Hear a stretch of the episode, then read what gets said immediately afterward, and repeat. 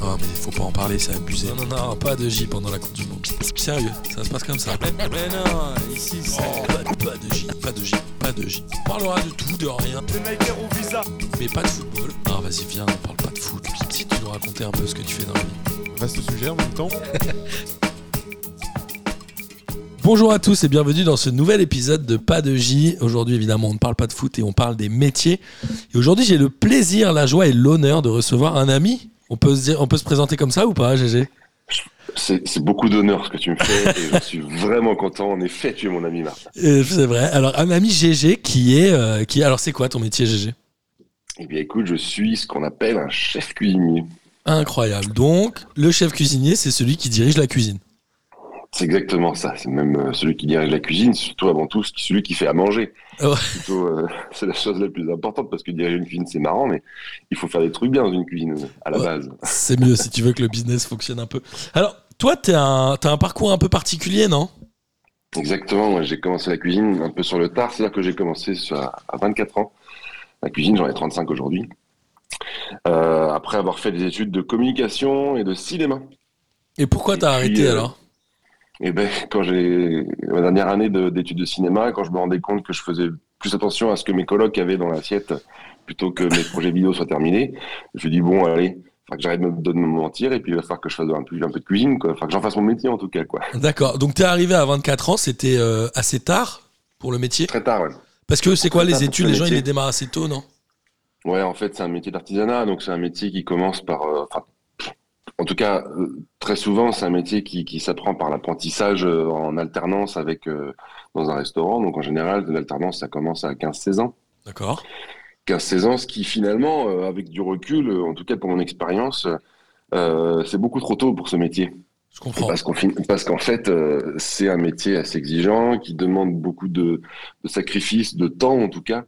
Et, c'est sûr que quand tu as 15 ans, que toi, tu es en apprentissage, que dans ton entreprise, euh, au restaurant, on te dit alors attention, euh, tes week-ends tu les oublies, euh, tes jours fériés tu les oublies et tes soirées tu les oublies, et que tu as tes potes qui vont faire la fête ailleurs, quoi, et bah toi t'as un peu les boules. Donc toi tu regrettes pas d'y être allé un peu plus tard, du coup t'as fait des conneries avant? C'est ça un peu ce que tu essayes de nous dire C'est exactement ça. C'est-à-dire que moi quand je suis arrivé au CFA à 24 ans, que j'étais avec des jeunes de 16-17 ans, et ben je, me, je les plaignais bien les gamins, quoi, parce que je me disais putain moi j'ai vécu euh, j'ai pu faire la chouille et tout. Donc là, je sais qu'il faut que je me focalise sur mon métier aujourd'hui et je peux euh, prendre le temps justement d'apprendre mon taf et, de passer énormément de temps au boulot. Euh, parce que j'ai fait la fête avant, quoi. Donc c'est bon. En vrai, j'ai déjà profité, quoi, entre guillemets. Moi, j'ai une question. le CFA, du coup, tu y es arrivé plus tard? Les gens, ils t'ont regardé un peu bizarrement ou non? Est-ce que c'est un milieu qui est open? Alors, si tu veux, le CFA, c'est un endroit où, bon, centre de formation pour apprentis, hein, pour ceux qui ne, qui ne, connaissent pas le sigle. Tu as raison, j'ai dit que dans les pas de J, il y aurait certainement beaucoup d'acronymes qu'il faudrait euh, préciser, donc tu as raison de le faire, merci. Tout à fait. Et pour le coup, c'est vrai que c'est un endroit avec euh, beaucoup de, jeunes, hein, puisque dans un, dans un CFA, tu as évidemment tout, beaucoup de corps de métier, que ce soit la, cuisine ou que ce soit euh, la coiffure, le, la menuiserie, beaucoup, beaucoup. Et en fait, c'est beaucoup de jeunes. Donc c'est comme un lycée, grosso modo. Et c'est vrai que moi, quand j'ai quand j'ai déboulé à, à 24 ans, ça fait bizarre parce qu'en fait, les gens me prenaient pour un prof, en fait. Tu vois. T'avais déjà la barbe et tout. J'avais déjà la barbe, c'était un peu compliqué pour, euh, pour, pour expliquer pourquoi j'étais là. Alors, soit les gens me prenaient un peu pour un débile, soit ils disaient, mais qu'est-ce qu'il fout là en vrai quoi Ils avaient un peu pas, tort dans aucun des deux cas finalement. Exactement, c'est pas faux. Donc, tu arrives à 24 euh... balais, les gens plutôt open, à part au début, te prennent pour un prof, mais globalement, bonne ambiance. Alors évidemment, en fait, si tu veux, c'est euh, dans les métiers artisanales, ce qui est le plus important, c'est la transmission, c'est l'apprentissage justement. Et à partir du moment où tu arrives avec un, minimum de, volonté et de, motivation, euh, les gens sont là pour t'apprendre, il n'y a absolument aucun problème. Quoi. Donc les profs, c'est euh, principalement des gens qui sont eux-mêmes cuisiniers, qui ont des restos, ou c'est des, vraiment des gens qui sont profs-profs C'est des gens qui, sont, qui ont de l'expérience dans la restauration, puisque dans tous les cas, pour enseigner la restauration, il faut euh, au moins avoir le diplôme du niveau auquel tu enseignes. C'est-à-dire que si tu, euh, tu, tu, enseignes à des, à des gens qui font des CAP, bah, il faut que tu aies ton CAP, si tu es pro ou des, des professionnels. Quoi. D'accord. Et euh, ça consiste en quoi ces études-là? C'est vraiment de la pratique? De prendre les bases? le, le diplôme de base, c'est-à-dire le, CFA, le CAP, pardon, euh, c'est pour apprendre juste à, à cuisiner, mais au plus basique qui existe. Après, donc, tu as des, quand même dans la semaine, tu vas avoir, euh, quand tu es une semaine à l'école et une semaine en, en en entreprise, la semaine à l'école, euh, tu vas avoir des cours assez généraux, c'est-à-dire du français, des des trucs comme ça, dont moi j'ai été, euh, j'ai été, enfin, j'ai j'ai pas eu besoin de, de suivre ces cours-là puisque j'avais déjà un bac et une licence. Donc bon, euh, c'est-à-dire que quand je suis arrivé en cours de français, où que le mec m'a dit, euh, il commence à écrire le titre, le souligné en rouge, le sous-titre en vert et tout machin, je fais excusez-moi, est-ce que je pourrais me barrer? Parce que j'ai pas envie de faire ça. Je comprends. Et euh, mais par contre, et en, en cuisine, il y a euh, entre euh, 8 et 16 heures de, de cours de cuisine pratique par semaine. Ok. Et le reste, c'est des cours théoriques euh, de- d'enseignement général. Et il y a aussi des matières techniques, c'est-à-dire un Ok. petit peu de, un tout petit peu de gestion, tu vois, euh, que- comptabilité ou quoi. Mais après, au C- au CAP, c'est pas ce qu'on me demande. Après, dans les diplômes au-dessus, c'est-à-dire brevet professionnel ou, ou bac pro, bien sûr, il y a un peu plus de gestion. Et il y a aussi, évidemment, des, de, la, de la physique et de la chimie, parce que la cuisine, c'est de la physique et de la chimie. Il faut comprendre comment fonctionnent les aliments, euh, à quel rythme ils vont se, se, enfin, se périmer, ou en tout cas, enfin, il faut comprendre comment fonctionne un aliment. Ouais, c'est pour quand même assez global. C'est une formation assez globale finalement. Tu vois plein de choses. Globale, non? Ah oui, oui, tout à fait. Non, mais c'est- très, très, très global. Et c'est sûr que ben, le, le- la semaine à l'école, euh, en tout cas, euh, et, et- et c'est vraiment la, la théorie pour comprendre comment fonctionnent euh, les aliments pour pouvoir euh, la semaine au- à- en entreprise euh, avoir, euh, avoir un peu plus de, de, de- de matière pour pouvoir comprendre comment Ok. fonctionne la cuisine et la, et la, et la, la pratiquer, quoi, de toute manière. Et toi, ton expérience, à part le fait que tu aies pu esquiver certains cours de français, etc., est-ce que ça t'a donné un plus ou est-ce que vraiment tu t'es senti au même niveau, en tout cas au départ, que les gens qui avaient 16 ans et qui démarraient? Pour moi, euh, la enfin, en tout cas, les, mes trois ans au CFA, euh, j'ai j'ai toujours dit à mon maître d'apprentissage, parce que donc forcément, tu, tu fais une alternance, donc tu es Ouais. à l'école et, et en entreprise. Moi, j'ai toujours dit à mon maître d'apprentissage que euh, j'avais appris de la cuisine. euh, 5% de ce que je le connais, je l'ai appris à l'école. Ouais. 95%, je l'ai appris avec lui. Mais je crois que C'est quand même un peu vrai dans tous les tas. Enfin, moi qui ai fait de l'alternance aussi, euh, j'ai quand même beaucoup plus appris en entreprise euh, qu'à l'école. Mais c'est important d'avoir aussi ces moments euh, peut-être de respiration euh, professionnelle quand tu es en début de carrière. quoi. Et puis au-delà de ça, c'est une question de, de, de, de mettre en application réelle euh, Ouais. tes, tes compétences. Et c'est sûr que ben, enfin, moi qui fais des études supérieures, euh, une chose que je dis, euh, que je peux me dire aussi, c'est que bah, peut-être 1% euh, des choses, je les ai apprises à la fac, 99% avec mes potes euh, à boire des coups au bar et puis en bossant, tu vois. C'est la culture générale que tu as apprise au bas. Oh, la culture générale et autre chose. Hein. Ouais, Mais, évidemment. euh, non, non, mais en tout cas, mais c'est vrai que pour, pour ce métier-là, de toute manière, il faut pratiquer, pratiquer, pratiquer. Parce que euh, de toute manière, la chose la plus concrète, c'est de se retrouver devant un piano et de commencer à bosser, point barre, quoi. Alors, tu dis un piano. Le piano, c'est évidemment le, le- la table de cuisson, c'est le fourneau. C'est le fourneau, voilà, c'est le fourneau, euh, on dit piano. Alors- tu es devant. Une vraie mélodie. Oh, c'est beau ce Ça, que tu dis. ça, ça chante. Moi, j'ai une question parce qu'on fantasme un peu, euh, notamment. Après, on parlera tiens, des émissions de télé, etc. Mais on a toujours dit que dans la cuisine, c'était une organisation très militaire avec euh, une ambiance un peu dure. Est-ce que c'est vrai ou est-ce que c'est un peu fantasmé? Alors, c'est vrai à partir du moment où tu es plus de 4 ou 5 en cuisine, parce que il faut une, il faut une organisation, il faut un minimum de, de, de, de règles et de, cadres. Euh, on appelle bien dans une cuisine, on appelle une, une équipe, on appelle une brigade. Hein, c'est, Ouais. c'est- comme, euh, comme tu, euh, comme tu l'as dit, c'est, c'est très militaire en fait, c'est vraiment ça. Il y a le chef tout en haut, derrière il y a les, le, juste derrière lui il y a le second, après les chefs de partie, les commis, et euh, c'est comme ça qu'est, qu'est, euh, en tout cas hiérarchiser une, une cuisine. Et pour ça, le fait d'avoir une rigueur et une, quelque chose de très très très très droit, où il y a une seule personne qui parle, eh bien c'est euh, c'est pour que le service se passe bien en fait. Et c'est important selon toi ou c'est un peu désuet aujourd'hui? À partir du moment où tu es plusieurs dans une cuisine, c'est important parce que sinon tout le monde parle en même temps, tout le monde, personne s'écoute, etc., etc. Il y a, euh, pour moi, je pense que c'est important quand tu es plus de trois ou quatre, c'est sûr. Il faut euh, cadrer, mais comme dans n'importe quel boulot, hein. c'est-à-dire que Bien sûr. tant qu'il y a, quand il n'y a pas de règles, bah, c'est l'anarchie et ça va pas. Et puis euh, là, euh, le, la particularité de, de la restauration, c'est que bah, tout se passe vite sur un temps assez court. Ouais. C'est-à-dire que moi, ce que j'explique souvent aux gens qui, qui, essaient de comprendre un peu mon métier, ils me disent oui, c'est super et tout, que les entrecôtes, machin, machin. Je dis oui, mais sauf que le service en question, c'est-à-dire de midi à 14h ou 14h30, ça représente au final, je dirais, entre 15 et 20% de notre temps global. Bien sûr. Parce que le travail, le travail essentiel d'une, de, dans une cuisine, c'est ce qu'on appelle la mise en place, c'est la préparation de tout ce qui se passe en avant pour que le service se passe bien. Ça veut dire euh, en amont, préparer un maximum d'ingrédients ou de, recettes en fonction de la, carte qu'on a pour que quand une, quand une commande arrive euh, de la salle vers la cuisine, que, que, que par exemple, je sais pas, je vais donner un exemple, mais euh, si tu, euh, tu, tu, dans une cuisine, il y a un ticket qui arrive, un bon avec un, un, bourguignon. Évidemment, on va pas se mettre à cuire le bourguignon au Il y a coupé la viande, évidemment.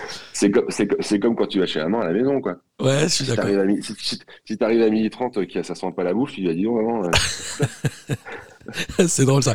Euh, alors, c'est marrant, il y a plein de termes que tu utilises que moi je connais, les bons, etc parce que j'ai de la famille qui travaille aussi dans la restauration.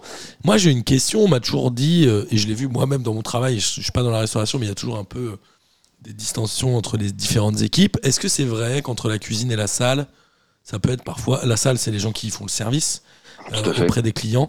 Est-ce que c'est vrai qu'il peut y avoir parfois des relations un peu tendues? Mais il y a toujours des relations un peu tendues, dans, comme dans n'importe quel métier, dans, entre, quel, entre plusieurs services, si tu veux, c'est toujours la, petite guéguerre un peu rigolote. Euh, mais en vrai, euh, tout, enfin, il faut toujours mettre de côté les, euh, les, les, les petites gaillards en question, ou alors tu en parles en dehors du service, mais c'est certain qu'en cuisine, on appelle les serveurs des, des, des Manitou, ouais. et, et en, en, service, ils appellent la cuisine des redons de steak, tu vois. Donc, au final, c'est. Ce qui, ce qui, est important, c'est juste de, de, prendre du recul là-dessus, de bien se foutre un peu de la gueule des autres, certes, mais de comprendre leur métier, parce qu'à un moment donné, on a chacun besoin des autres. Sans serveur, il n'y a, pas de, a pas de cuisine, et sans cuisine, il n'y a pas de service. Évidemment. Donc au final, les deux sont complètement complémentaires et, euh, et l'un ne va pas sans l'autre. Mais, euh, mais c'est toujours euh, historique d'avoir des petites, des petites guerres et des, petites, des petits chambrages. C'est permanent, quoi. C'est bien normal. Ouais, c'est clair. Moi, j'ai toujours. Alors, tu parlais justement de ton service qui dure deux heures. Alors, c'est deux heures de travail intensif, mais évidemment, la plupart du temps, la cuisine arrive assez tôt, j'imagine, non Toi, t'arrives à quelle heure au boulot? Moi, j'arrive à 9h. Ouais. À 9h. Pour un service qui démarre à midi et demi, quoi. Midi, midi et demi. Midi, c'est ça, ça commence à midi. Après, ça commence quand, le, quand, le, quand le, les premiers clients arrivent. Ouais. En général, moi, en tout cas, là, aujourd'hui, j'habite à Cahors et, euh, et c'est vrai, après avoir passé une dizaine d'années à Paris, et c'est sûr que les, les, rythmes sont très, très différents. Mais grosso modo, euh, que ce soit à Paris ou, ou aujourd'hui, j'arrivais sur les coups d'entre 9h et 9h30 le temps de réceptionner les marchandises, donc les, les, les commandes qu'on a faites la veille. Plus ou euh, moins avancé C'est-à-dire que toi, tu, te, tu faisais de la découpe de viande, etc. Tu as quand même de, du boulot de manutention, entre guillemets, non? Enfin, de préparation. Quand on, reçoit, quand on ah oui, dans tous les cas, euh, c'est ça. Hein, c'est euh, quand on quand on arrive le matin, en général, les frigos sont vides. On a fait rentrer de la matière fraîche le, le, le matin. On, on, remplit les frigos, c'est-à-dire que si on a des préparations de de, de garniture, donc les garnitures, c'est ce qui c'est ce qu'on sert à côté d'un élément principal dans dans un peu dans une assiette. Et c'est ça qui est, on va préparer, on va faire cuire du riz, on va faire cuire des pâtes, on va faire cuire la tatouille, on va, on va, on va commencer les, cuissons des viandes s'il y a des cuissons longues, etc., etc. On va euh, préparer, euh, laver la salade, laver les légumes, euh, les tailler. c'est vraiment tout ce truc de mise en place pour tout avancer au maximum, pour, pour comprendre un peu mieux. C'est-à-dire que il faut s'imaginer si, euh, si vous à la maison vous recevez des amis, pour quatre personnes, vous avez prévu de faire euh, une omelette avec euh, une salade verte, et après vous avez prévu de faire une tarte aux fraises. Et bah, avant que les gens n'arrivent, vous avez lavé votre salade, vous l'avez mise dans une, boîte, vous l'avez mise au frigo. Si vous avez prévu de faire l'omelette, vous avez le truc qui est pas mal, c'est de casser ces œufs dans un petit saladier, de les poser à côté, de les assaisonner, et puis en fait, quand les clients, quand vos amis sont à la ça- maison, tu vois, la C'est bon, ça. Ouais. quand, quand vos amis sont à la maison, au moment de passer à table, il n'y a plus qu'à mettre la préparation dans la poêle, la faire cuire, ça Évidemment. prend deux minutes de toute manière. Voilà, la salade est prête, etc., etc. Et la tarte aux fraises, bien sûr, on va pas, on la prépare en amont, comme ça, elle est au frigo. Quand on en a besoin, on la sort, on la coupe, on la mange. Et ben c'est ça la mise en place. C'est-à-dire que bah, c'est casser ses œufs, les mettre dans un petit saladier, qu'il soit prêt, que quand il y a un client qui arrive et qui veut une omelette, tac, on n'a plus qu'à mettre dans la poêle qui est déjà chaude, et ça part en 30 secondes. C'est-à-dire que le, le plat quitte la cuisine en, en, en trente- une trentaine de secondes. Et ben en fait c'est ça le, le, le cœur de mon, de mon métier, c'est vraiment de préparer, d'anticiper, de- d'essayer de comprendre ce que les gens vont vouloir, vont avoir envie, en tout cas à midi euh, ou le soir, et de préparer au maximum pour que quand ils arrivent, qu'ils demandent, qu'ils passent la commande auprès du serveur, et bien que ça arrive le plus vite possible dans leur assiette, au, au- au plus, enfin, le plus près et le meilleur possible. Et le plus chaud possible, évidemment. Le plus chaud possible, Là- sauf pour euh, certains plats. Sauf pour le gazpacho, ce genre de choses. C'est un peu délicat, quoi. Alors, moi j'ai une question parce que évidemment il y a toute cette préparation. Là, j'ai deux questions. La première, c'est sur la gestion des stocks. C'est, euh, t'as forcément un peu de pertes. L'idée, c'est évidemment d'en avoir le moins possible. C'est ça. En fait, euh, je préfère toujours, euh, en fin de journée, dire je suis désolé, j'ai plus de tel ou tel plat, souvent du poisson des choses comme ça, des matières qui sont fragiles, que dans tous les cas, quand tu fais livrer, euh, euh, c'est toujours un petit, un petit coup de poker. C'est-à-dire que Ouais. on regarde la météo, c'est-à-dire que là, par exemple, euh, en ce moment, à Cahors, il fait pas très beau, mais demain, je sais qu'il va faire beau. On sait avec, avec mon collègue qu'on va vendre beaucoup de viande grillée. Parce que quand il y a du soleil, les gens, ils ont envie de manger euh, une brochette, un poulet, un poulet grillé, une, une belle entrecôte. Ils ont beaucoup plus envie de ça que, que de manger une tartiflette, tu vois. Bien sûr. C'est bien logique. Donc en fait, c'est toujours un petit pari sur le lendemain, c'est-à-dire se dire, ok, on va, on va commander euh, tel ou tel produit un peu en plus parce qu'on sait que le, la météo va s'y prêter. Euh, si on fait un gazpacho, t'en parlais tout à l'heure, si on fait un gazpacho demain, ça va cartonner, c'est certain, tu vois. Ok. Donc en fait, toute l'idée, c'est de, c'est de, de, de faire un petit, un petit pari euh, pour se dire, OK, on va commander plus ou moins de telle ou telle matière. Mais euh, encore une fois, je préfère, moi, pas commander trop, parce que la, la clé dans notre métier, c'est de la marge. jeter. Déjà, d'un point, de, d'un point de vue éco-responsable, il faut évidemment éviter de jeter. Et puis surtout, d'un point de vue marge, comme tu l'as dit, c'est-à-dire qu'un restaurant doit être rentable, euh, il faut euh, acheter un produit et le revendre à un certain prix. Euh, ben, si c'est si à la poubelle, c'est de la perte sèche et du coup, c'est du pognon en moins dans nos poches à Évidemment. tous. Évidemment. Et toi, tu disais que tu as démarré à 24 ans, tu en as aujourd'hui 35, c'est ce que tu nous disais au début. Tu parles aujourd'hui d'éco-responsabilité. Est-ce que tu as vu un- une évolution depuis que tu as ouf. commencé ou pas? Genre vraiment, ça a changé?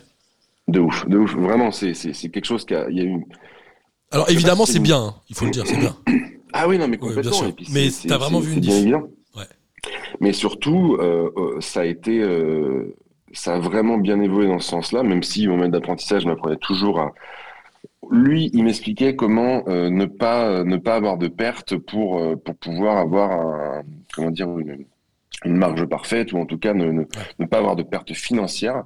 Euh, puisque dans tous les cas, c'était une évidence qu'on jette pas de la nourriture d'un point de vue éco-responsable, comme, Oui. comme, comme je disais tout à l'heure. Mais aujourd'hui, c'est devenu encore pire parce que les produits ont vraiment explosé en termes de, de prix. D'accord. C'est c'est un truc de fou. Quoi. Bon, là, encore plus cet été avec euh, les, les circonstances euh, de, de, le contexte, ça. euh, le contexte exactement. De l'essence. truc de fou. Enfin, le, le poisson a pris un tarif complètement taré. Euh, l'huile d'olive, on- l'huile de tournesol, pardon, c'est intouchable, c'est ridicule. Euh, le, alors que pourtant c'est quand même un, un élément clé dans une De base, cuisine parce ouais. qu'on fait quand même beaucoup de friture, tu vois. Même s'il y a, il y a beaucoup de choses qui se développent à côté. Et justement, c'est ça qui est marrant, c'est que le prix des aliments étant en, en énorme hausse, et ben en fait, ça développe des, des il faut qu'on trouve d'autres solutions à côté. Et ça, c'est cool. Par exemple, Ouais. tu vois, aujourd'hui, il y a un, il y a un boucher euh, à côté de, de- du restaurant où je travaille qui, lui, euh, a décidé de commencer à vendre du blanc de bœuf. Donc, le blanc de bœuf, c'est le gras de bœuf. D'accord. Et c'est la manière dont son, pour faire des, de la friture, en fait. C'est la manière dont sont cuites les frites en Belgique. hein. C'est-à-dire Ouais. qu'en Belgique, ils cuisent leurs frites dans du gras de bœuf. Et euh, en France, en tout cas, c'est beaucoup moins euh, commun. Et ce mec-là, ce boucher, lui, jusqu'ici, il, il devait payer pour recycler son gras de bœuf. Et ben aujourd'hui, il le vend aux restaurateurs euh, qui n'ont plus de- de l'huile de tournesol. C'est bien, Et ça, c'est malin. Ben ouais, c'est super. C'est trop bien. C'est- quelque chose d'hyper d'hyper créatif et en fait c'est ça c'est le c'est on trouve on trouve des solutions. Tu peux pas dire ah j'ai plus de dans le sol j'arrête de faire la friture c'est pas vrai. Enfin si tu fais ça c'est que t'es un con en fait c'est tu sais pas faire fonctionner ta tête. Et, et dans les métiers euh, d'artisanat et en- encore plus ceux de la restauration il faut faire marcher sa tête à fond quoi.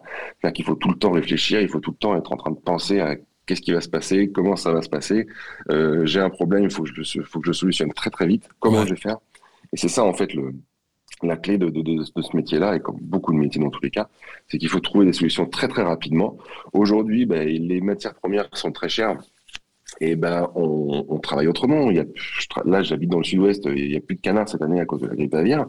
Et ben, on trouve d'autres solutions, quoi. On, on va se rabattre un peu plus sur le cochon, on va chercher des Ouais. belles IGP, donc des, des, des, des beaux labels pour avoir des, des, euh, des, euh, de la matière première sympathique. Mais voilà, mais euh, quand, les, quand les touristes vont arriver, même s'ils sont déjà un petit peu arrivés, et qu'ils disent, bah, il n'y a pas de canard à la carte, on leur explique. Ouais. On dit, c'est simple Et les gens comprennent quand tu expliques.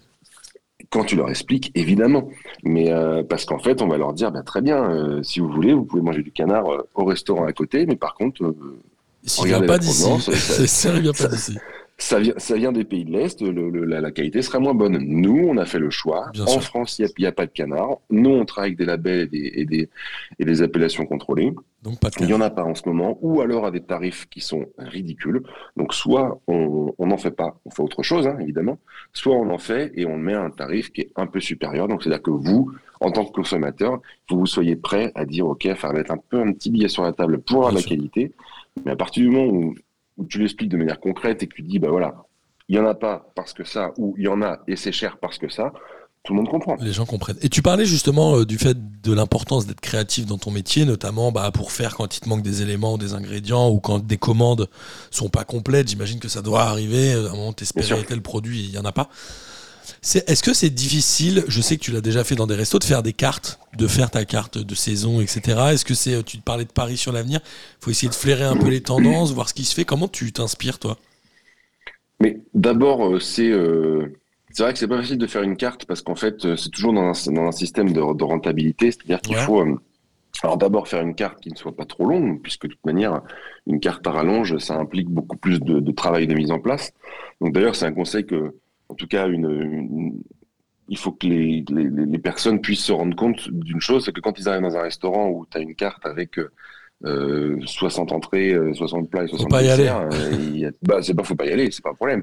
Bah, tu peux y aller, mais il faut avoir conscience que c'est pas forcément des produits qui sont transformés ou faits maison, quoi, Ok, tout ouais. simplement. t'as le droit d'y aller, mais en peu- sachant où tu vas. Ouais, tout à fait. Et puis surtout, enfin, faut pas dire qu'il faut pas y aller parce que c'est comme, euh, c'est comme si tu disais, euh, par exemple, tu vois, le McDonald's, Ouais. c'est pour moi quelque chose qui est pas à bannir. C'est-à-dire, c'est juste un endroit où faut, faut concevoir que quand tu y vas, tu sais ce que tu vas manger. Voilà. Tu sais que ça va être un peu la junk food, tu sais que c'est, faut pas manger tous les jours, tu sais que voilà. À partir du moment où tu es au courant de ça, t'en fous, si t'aimes ça, tu vas manger, il a aucun problème, quoi. Maintenant, si tu y vas manger tous les jours en te disant c'est, c'est super, les, les steaks sont frais et tout, je vais juste te dire, bah, t'es con, quoi. Oui, ok, je suis d'accord. Arrête, c'est McDo, quoi. Donc c'est pareil quand tu vas dans un, dans un restaurant où il y a une carte de ouf, où à, tu la- mets à la fois à la, à la carte, tu as à la fois de la paella, des sushis et, et, euh, et, euh, et du couscous, bah, faut, à un moment donné, il faut poser une question, quoi. Il faut comprendre qu'un restaurant traditionnel, c'est-à-dire un restaurant euh, où on va pouvoir euh, cuisiner euh, de manière euh, euh, avec des produits frais et Ouais. que des, des plats maison, et forcément la carte sera courte. C'est-à-dire il y aura très peu d'entrées, très peu de plats et très peu de desserts, c'est bien normal Parce que ça travaille avec les trucs du jour. les gens, les gens, c'est pas des machines quoi. Dans tous les cas, euh, voilà, il, il faut le temps pour préparer, il faut de faut quoi stocker, et, euh, et forcément, euh, plus la carte est courte, plus tu es sûr que tu auras un- que tu auras du, du- du- de la cuisine faite maison en tout cas. Et c'est vrai que quand tu conçois cette carte, une carte, comme tu me posais la question, il faut penser à tout ça en fait. Il faut penser au fait que tu vas la, devoir la, la préparer. Ouais. Donc en effet, euh, avoir assez de place dans tes frigos pour stocker la marchandise pour pouvoir l'envoyer assez rapidement. Il faut qu'elle soit conçue de manière à ce que, à ce que justement, le, quand le client commande son plat, que ce ne soit pas trop long à arriver. Et surtout, il faut la concevoir en termes de rentabilité. Euh, souvent, en fait, euh, avant de concevoir une carte, on regarde, les- on, on contacte nos fournisseurs, on leur demande que- quelle marchandise vous êtes sûr de pouvoir avoir pendant trois mois ou quatre mois, parce qu'une Ouais. carte, elle, se- elle se change, elle se change en général quatre fois par an euh, à chaque saison ou plus souvent en tout cas. Mais souvent, on contacte les fournisseurs en disant voilà, moi je, je vais, je suis en train de mettre un plat à la carte. J'ai envie de passer, par exemple, du j'ai n'importe quoi, du, du bœuf, voilà, un filet de bœuf. Est-ce que tu peux m'en avoir pendant euh, trois mois? À quel prix tu pourrais me le bloquer C'est-à-dire que je vais Ouais. te dire que pendant trois mois, je vais t'en, je vais t'en commander euh, euh, 100 kilos par semaine. À que- quel prix tu peux me, tu peux me l'assurer C'est de la euh, négo, pour quoi. être sûr qu'il n'y a pas. Comment? C'est de la négo. C'est évidemment la négociation. Donc c'est dans ton Euh, rôle aussi de chef cuistot de négocier les prix? Ah, tout à fait. C'est-à-dire que les, les fournisseurs, euh, d'une, ils arrivent, ils toquent, à- ils to- ils toquent au portillon, il y en a plein parce que ils veulent absolument passer leurs marchandises. Donc, on est un petit peu les rois du pétrole en se disant, euh, c'est beaucoup plus facile. Enfin, je veux dire, c'est que c'est c'est pas nous qui sommes obligés d'aller chercher des fournisseurs, de les dénicher ou quoi, ou qu'est-ce ou quoi.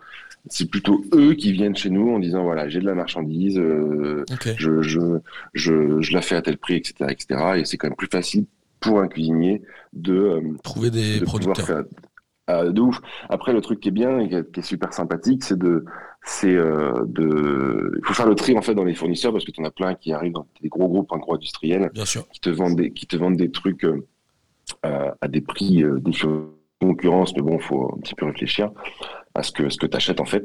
Mais c'est vrai que c'est plus sympa de voir les, petits des petits des petits euh, producteurs qui, qui qui en général euh, se déplacent pas forcément, donc c'est vraiment du bouche à oreille, c'est-à-dire que tu entends parler d'un gars qui connaît un gars qui fait des super tomates, ou qui fait des, Ouais. des produits comme ça. Quand je travaillais à Paris, donc on, le, le- on va parler de, de notre ami Gilles Antoine, Exactement. qui, euh, Qui est passé euh, chez nous, dans Pas de J. eh oui, c'est vrai, c'est vrai. Et, et, euh, donc Gilles-Antoine et Géraud, qui ont, qui avec la, leur entreprise Biovore, en fait, qui eux, tu vois, rendent service aux restaurateurs, c'est-à-dire qu'ils vont voir les, les producteurs euh, pour euh, leur dire, ok, qu'est-ce que vous avez comme produit? Et eux deux, après, vont voir les, rest- les restaurateurs en disant, voilà, je connais machin qui vend tel produit, je connais euh, machin qui Ouais. vend tel produit.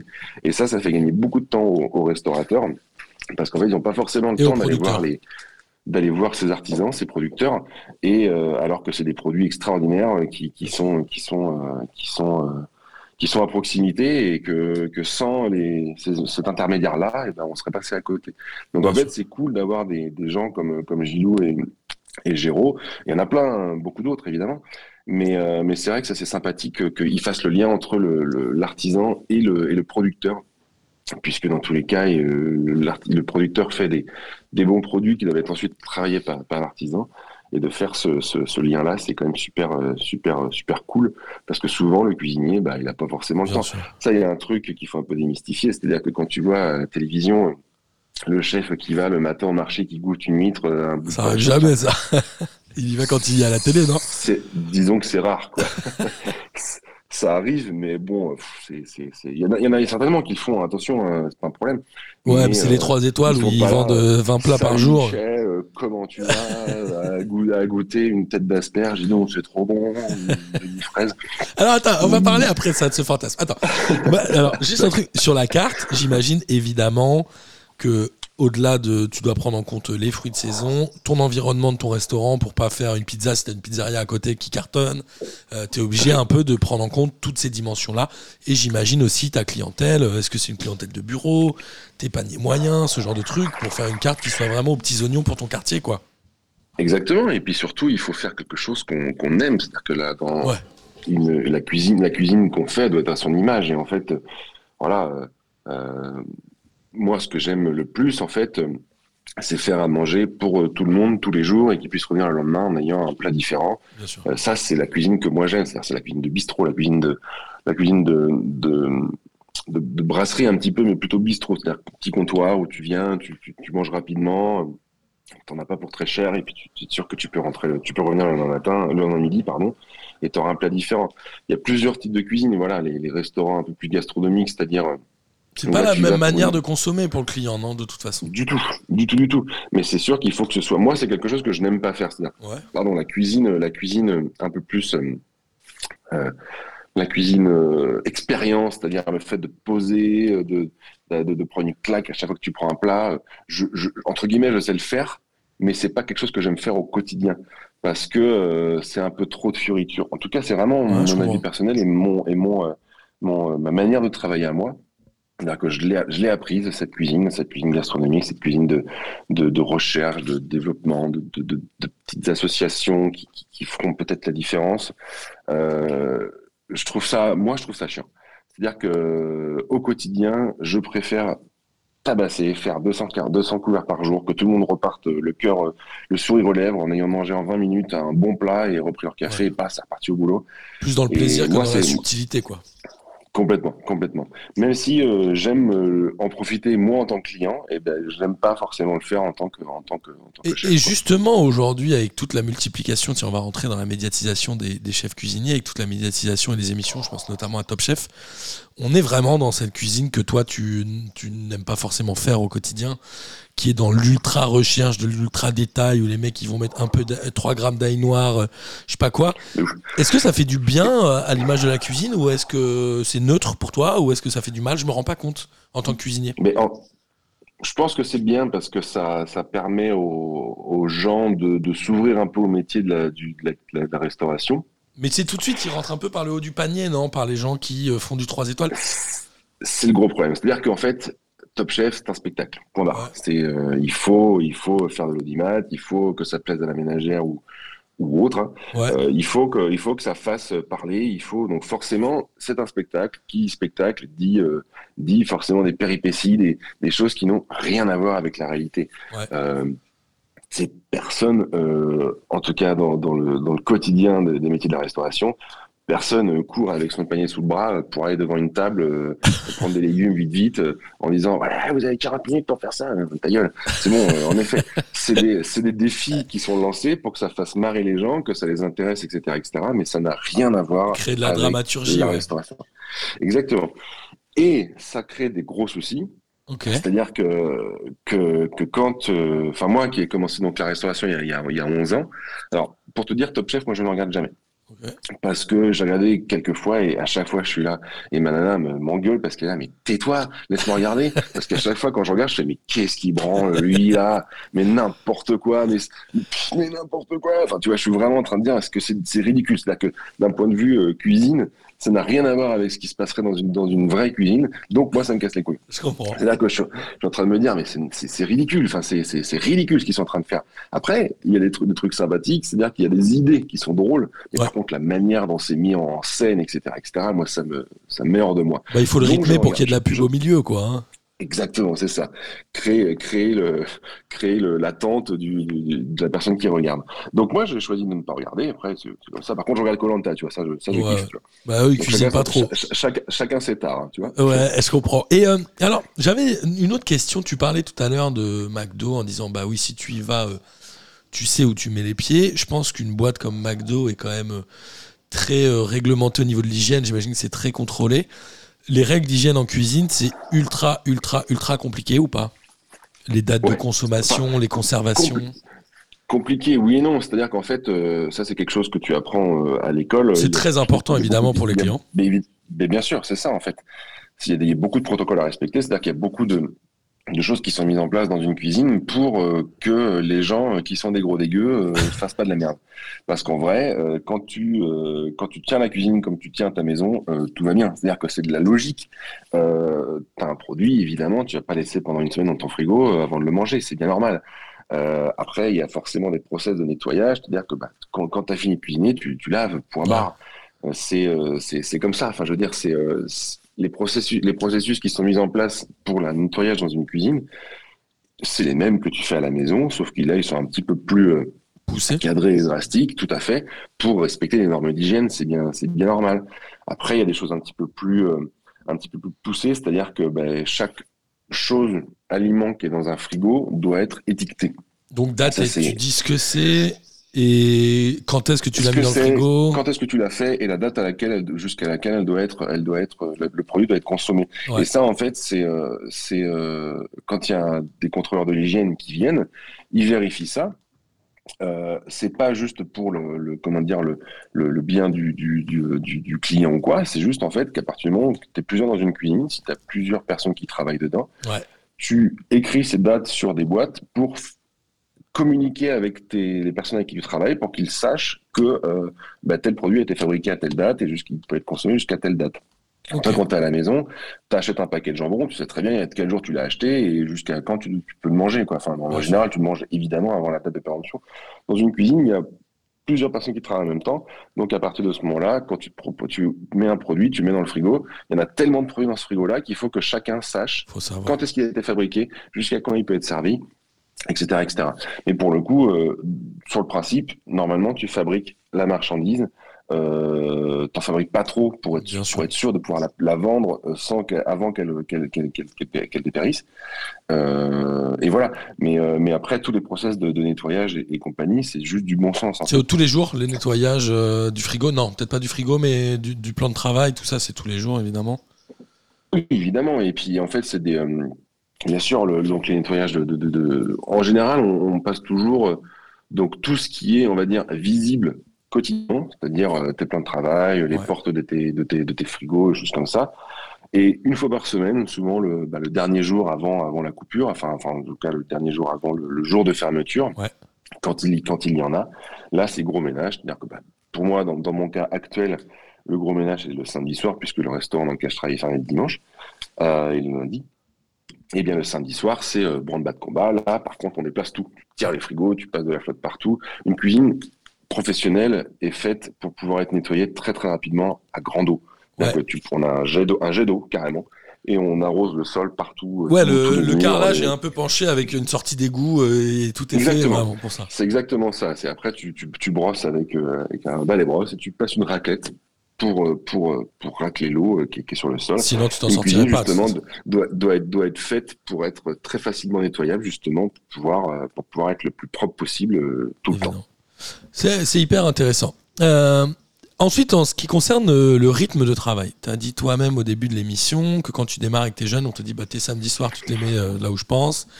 Le reste, est-ce que c'est euh, difficile du coup Toi, dans ta vie privée par exemple? Parce que ta copine, elle bosse pas du tout dans la restauration Du tout. Et c'est d'ailleurs le moment où je l'ai rencontré où moi j'ai changé mes habitudes de travail. Ok. C'est-à-dire que les gens, les gens de la restauration, euh, c'est un métier en effet où il faut partir du principe que tu travailles quand les autres s'amusent. Donc forcément, euh, puisque c'est toi qui les divertis, en tout cas qui les nourris quand ils ont, quand ils ont faim. Donc forcément, euh, ça implique d'avoir des horaires décalés, c'est certain. Ouais. Euh, Aujourd'hui, le, c'est malheureusement, c'est euh, ou heureusement d'ailleurs, ces horaires de travail très compliqués qui font qu'il y a, qu'il y a un gros problème de manœuvre dans la restauration. Tout à fait. Euh, pendant des années, des années, des années, euh, et ça a changé très récemment. Je pense que ça a vraiment changé avec la crise Covid. Ouais. Euh, ça, les gens de la restauration, c'était connu que c'était des gens qui bossaient comme des oufs euh, tout le temps, euh, 12 heures par jour, etc., etc., avec des, des pays au lance-pierre. euh. et ça a été pendant longtemps une espèce de cheval de bataille des, des restaurateurs à se dire, oui, nous on est des fous, on travaille comme des malades, machin, machin. Oui, c'était presque une, Euh, un way of life, non? Exactement, et sauf que en fait, bah, c'était d'une débilité sans nom. Moi, en, en 11 ans, pendant mon apprentissage, j'ai travaillé beaucoup, beaucoup, c'est-à-dire que je travaillais quasiment, ouais, je travaillais 6 jours sur 7, Ouais. De 9h du matin à 23h, euh, 23h, quoi, en faisant une petite sieste d'une heure l'après-midi, tu vois. Et ça, c'est terminé. C'est-à-dire qu'en fait, il faut arrêter de faire ça. C'est ça, ça dégoûte euh, les, ça dégoûte les gens. Les gens s'épuisent. Euh, D'ailleurs, justement, les, les, apprentis euh, à, au CFA, euh, quand moi j'ai fait mon apprentissage, étaient dépités de ça justement. Et quand on a commencé, quand j'ai commencé mon CAP, on était une soixantaine, entre 60 et 70 euh, apprenants. Ouais. Au moment où, où le CAP, enfin après les deux ans de CAP, moi je l'ai passé en un an, mais en général le, le CAP, enfin en tout cas le CAP c'est sur deux ans. Deux ans. À la fin, il y a eu 12 apprenants qui ont passé leur CAP. Ils l'ont passé, Ça veut dire que tu as dire que là, il y a un 58 mec mecs qui ont abandonné? Qui ont abandonné. Exactement. Et c'est normal parce que tu peux pas demander ça C'est dur. C'est-à-dire que c'est beaucoup trop dur et pour n'importe quel métier. Donc c'est pour ça qu'aujourd'hui avec la crise Covid qui a quand même été, il y a eu deux possibilités. Après, pendant le Covid, il y a eu, il y a eu deux, deux cas, je veux dire. C'est-à-dire que tu as soit ceux qui, euh, un peu comme moi, se retrouvaient un peu le cul dans l'eau, c'est-à-dire se dire merde, j'ai, j'ai, j'ai, j'ai plus de boulot ou en tout cas euh, euh, le restaurant est fermé, donc je me retrouve à la maison. Ouais. Et, et ben, c'est plutôt cool en fait. Ouais. C'est sympa. Tu peux profiter différemment. Tu peux, tu peux apprendre à voilà à, à profiter différemment de ta compagne. et puis à vivre au même rythme que la plupart des gens finalement. C'est exactement ça. Donc il y a eu cette catégorie-là, et tu as eu l'autre catégorie, euh, la catégorie qui, euh, qui était des gros bosseurs, c'est-à-dire des gens qui ne peuvent pas s'arrêter, qui sont tout le temps euh, à fond, à fond, à fond, à fond, des gens qui sont vraiment addicts au taf, et qu'en fait qui se retrouvent à la maison, qui ont dit putain, je peux pas rester chez moi, rien faire, c'est pas possible. Ouais. Donc en fait ils ont trouvé d'autres boulots. Moi j'ai l'exemple d'un gars que je connais qui était, euh, qui, était, euh, qui était serveur dans un restaurant, et le type en fait, quand du jour au lendemain il s'est retrouvé à rien foutre, il est tombé fou, il est allé euh, postuler chez Leclerc. Et le mec, il est devenu, euh, il est devenu responsable du rayon poissonnerie, s'il te plaît. Ok. Là, que le mec, Il était est content. ça- Il est trop content parce que le mec, il fait son rythme, c'est-à-dire que le gars à 5 heures, il va, il va faire des achats de matières premières et tout, de poissons, tout ça. Il arrive devant, derrière son étal, il parle avec Madame Machin, Monsieur Machin, Ouais. il est trop content, exactement comme il faisait au restaurant. Et le type, à 17 heures, il est chez lui. Il va chercher ses gosses à l'école s'il en a. Exactement. Donc en fait, ce mec-là qui était addict au boulot, il n'était pas juste addict à la restauration, il était juste addict au taf. Ouais, et en fait, ouais, il s'est rendu compte qu'il avait un autre métier qui était aussi cool pour lui et qui en plus est mieux payé. Donc parce que c'est vrai que c'est un gros gros problème le- le- la, la rémunération dans la restauration. Moi aujourd'hui avec mes, avec mon expérience et ma, ma position de, de, de, de- de chef, c'est-à-dire de, tête pensante, euh, je vaux très cher sur le marché du travail parce qu'aujourd'hui il n'y en a pas quoi. Moi, quand je, quand je suis arrivé à Cahors, j'ai trouvé du boulot plus ou moins en claquant des doigts. Parce qu'en fait, euh, euh, c'est euh, rarissime. Et souvent, euh, le problème de la restauration, c'est que c'est un métier qui est considéré comme très accessible. Et ce qui est vrai, parce qu'en fait, quand tu, par exemple, quand tu as besoin de main-d'œuvre, tu embauches ton, je sais pas moi, ton, ton fils, ton cousin ou un mec qui passe ou quoi. En effet, tu prends une assiette d'un point A, tu l'emmènes à un point B. Ouais. Sur le principe, c'est pas si compliqué que ça. Après, il y a beaucoup, beaucoup de subtilité, évidemment. Et puis, euh, il y a, une vraie différence technicité dans ce et le- travail aussi, Et hein. le mauvais serveur. Pardon? Il y a un peu de technicité dans ce travail, mine de rien, même si c'est euh, les bases sont Tout simples, tu as raison. Mais, mais par contre, les bases étant simples, eh ben, ça veut dire que tu peux embaucher n'importe qui pour faire, en tout cas pour ça, pour euh, le service. Ouais. Euh, en cuisine, c'est vrai qu'on peut aussi embaucher n'importe qui en lui expliquant concrètement, bah voilà, tu vas m'éplucher ça, tu vas me faire ça, Tu vas le faire de ça, telle manière, telle Des manière. ouais. tâches simples. Et donc forcément, comme il y avait un peu beaucoup de monde au portillon, et ben les salaires étaient assez bas en disant, bah si t'as pas envie de le faire, euh, casse-toi, il y en a d'autres qui arrivent derrière. Ouais, et maintenant ils disent Eh, reviens en fait, on est un peu en voilà. galère. Reviens et puis bah sors mon carnet de chèques combien tu veux Ouais, maintenant ça. quoi parce que mais c'est vrai et maintenant je connais des à Cahors des euh, et d'ailleurs ailleurs hein, partout en France des restaurateurs qui euh, qui doivent refaire complètement leur manière de travailler c'est-à-dire que soit ils vont euh, ils vont euh, faire des jours de fermeture différents c'est-à-dire euh, avoir deux jours de fermeture consécutifs pour pouvoir donner du congé à, leurs- à leurs employés Ou arrêter les Ou coupures alors, aussi. ou pardon? Arrêter les coupures. Les coupures, c'est tu viens pour le service entre 10h et 13h et tu reviens entre 15 et 20, quoi. Je dis n'importe quoi, mais Tu t'arrêtes en plein milieu de ça, journée tu- pour tu- revenir. Voilà. C'est ça. Et, et, ben, et ben ça, c'est beaucoup moins agréable en termes de, de rythme de vie. Et je pense que cette prise de conscience, cette prise de conscience euh, post-Covid, je la trouve vraiment géniale, Tant mieux. qui, ré- qui révolutionne le, le métier de la restauration. Alors, il y a des patrons qui sont moins contents, mais les employés, parce que moi, je, je suis employé, je j'ai vraiment pas l'envie d'ouvrir moi personnellement mon restaurant parce que ce sera vraiment justement trop chronophage. Je comprends. Euh, ça, c'est c'est passé beaucoup trop de temps. C'est euh, Mais heureusement que tout le monde euh, veut pas ouvrir son restaurant parce que de toute façon, il n'y a pas de la place pour tout le monde. exactement. Il n'y a pas la clientèle pour tout le monde. Mais, euh, mais moi, je trouve, ça, je trouve ça vraiment bien, cette prise de conscience qu'il y a eu, et puis ce, ce- ce- cette modification de ce, de, ce, de ce rythme de travail, euh, qui est, voilà, moi, aujourd'hui, je travaille du, du- grosso modo, je vais travailler quatre jours par semaine, alors midi et soir, euh, heures dans la journée, Ouais. mais par contre, après, j'ai trois jours de repos. Donc, au final, euh, voilà, tu te retrouves un petit peu, c'est comme ça. Ouais, Parfois, ouais, c'est la je- modernité du truc. Il faut s'adapter. Exactement. Il faut s'adapter. Et C'est normal. Et, et- et ce qui est bien, c'est que ben, maintenant les gens ont appris à vivre plutôt que de travailler dans la restauration. Et ça, c'est cool. Enfin, comme je te dis, hein, les, les, les gérants ou les, ou, les, ou, les, ou, les, re- ou les patrons de restaurants sont un peu moins contents, c'est certain, parce que sûr. coûte cher. Mais à un moment donné, ben, voilà, quand tu as besoin de, d'un- de quelqu'un qui, qui travaille bien, eh bien, il faut mettre un, il faut mettre un salaire. Parce que c'est certain que clair. dans les, milieux, dans les milieux de restauration, le SMIC hôtelier, par exemple, parce qu'il y a une convention collective dans le milieu de restauration, euh, bien, bien particulière, et le SMIC hôtelier est un- inférieur au SMIC français. Ce qui n'est pas tout à fait logique. Bon, c'est Voilà, la négociation des, des patrons, c'est malin. Euh, pour, pour terminer cette émission, GG, ça fait déjà 43 minutes qu'on discute, figure-toi. Allez, Donc c'est passe vite quand on est en passionnant. Exactement. Euh, je- et je le dis à ta place aussi. Euh, moi, j'ai deux questions. La première, elle est assez simple. C'est comment tu expliques que ce milieu-là soit très soumis au concours? Il y a euh, meilleur ouvrier de France, meilleur machin, meilleur truc. Il y a des concours de bouffe tout le temps. Pourquoi? Parce que c'est la compète C'est c'est quoi? C'est un peu comparé aux sportifs Alors, il y a, il y a deux choses. Je pense que c'est pas d'abord, en effet, comme les gens qui travaillent dans la restauration sont souvent un peu des arrachés, c'est-à-dire que les mecs qui Ouais, tabassent, ce que tu ils disais tout à l'heure, ils veulent ouais. tout le temps. Voilà, ils veulent, ils veulent souvent euh, chercher le, le meilleur, le, le- la, la recherche perpétuelle de, de, de l'excellence, du, du bon, du, du, du bienfait. Donc forcément, ça, ça, ça tire vers les concours. hein. C'est comme dans n'importe quelle compétition. hein. Quand tu, Ouais. quand tu, quand tu, quand tu, quand as envie de, quand t'es compétitif, bah, tu fais des compétitions, quoi. Et la deuxième chose, je pense que c'est que dans la restauration, il faut, euh, il y a toujours aussi une recherche de la reconnaissance. C'est-à-dire que bah, ça. toi, en tant que, en tant que, que, que consommateur, tu vas pas aller forcément dans un restaurant par hasard. Tu vas vouloir euh, qu'on te l'ait recommandé ou qu'on te dit là j'ai bien mangé ou là j'ai mal mangé. Eh bien, ces concours, en fait, c'est une vitrine pour, le, pour, pour, les, pour les consommateurs. Forcément, quelqu'un qui a été meilleur ouvrier de France, tu te dis, euh, ben, Je vais bien manger de chez manière le- de- exactement. Donc, vraiment, oui, c'est ça. c'est des, des challenges que les gens se lancent pour se satisfaire eux-mêmes, mais surtout, après, il y a des vraies retombées euh, pour, euh, pour, euh, pour leur, leur, leur affaire, en fait. Ouais, mais voilà, c'est fou. C'est vrai que c'est un, métier, un des métiers qui est le plus jugé, même par le, le premier kidam qui passe. Il y a les TripAdvisor, ce genre de trucs. T'es jugé par le Ah, bah, premier clampin qui vient dans ton resto, quoi.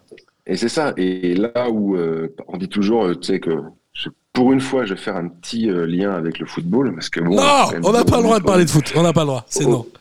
Eh, non, mais par contre, on dit toujours que, par exemple, il y a 65 millions de sélectionneurs en France. on Ok. d'accord, tu vois. Si on s'arrête là, ça va. Sinon, Et- t'aurais eu et un par gros. contre- et, et par contre, je sais pas, parce que comme j'y connais rien, je sais pas s'il y a des endroits où tu as euh, des mecs qui écrivent des, euh, des commentaires euh, à fond, à fond, à fond pour le sélectionneur de l'équipe de France. Ouais, va lire, Mais en tout les, cas- va lire l'équipe et les posts de SoFoot sur les Twitter, tu vas te marrer, je pense. Oui, mais est-ce que, est-ce que, est-ce que les, les, les gens qui lisent ces articles-là euh, se font un, autre, un, un vrai avis sur le sélectionneur en question? Je ne pense pas. Sauf que sur, Trip, sur TripAdvisor, eh ou, ou les autres sites Google Avis, etc., etc., eh ben, un commentaire négatif sur un restaurant, ça peut être dramatique pour le restaurant. Ça peut te flinguer, ouais. Ça peut se flinguer. Alors après, s'il est, s'il est mérité, euh, c'est-à-dire que si l'endroit est nul, euh, forcément, bien sûr. Mais, mais c'est vrai que les avis Internet euh, sont importants pour les, pour les consommateurs. Mais, euh, Donc pour les et. Moi, le premier, moi, le premier, quand je vais dans un restaurant, j'ai quand même tendance à regarder un petit peu euh, quels, quels sont les avis euh, sur Internet. C'est bien normal.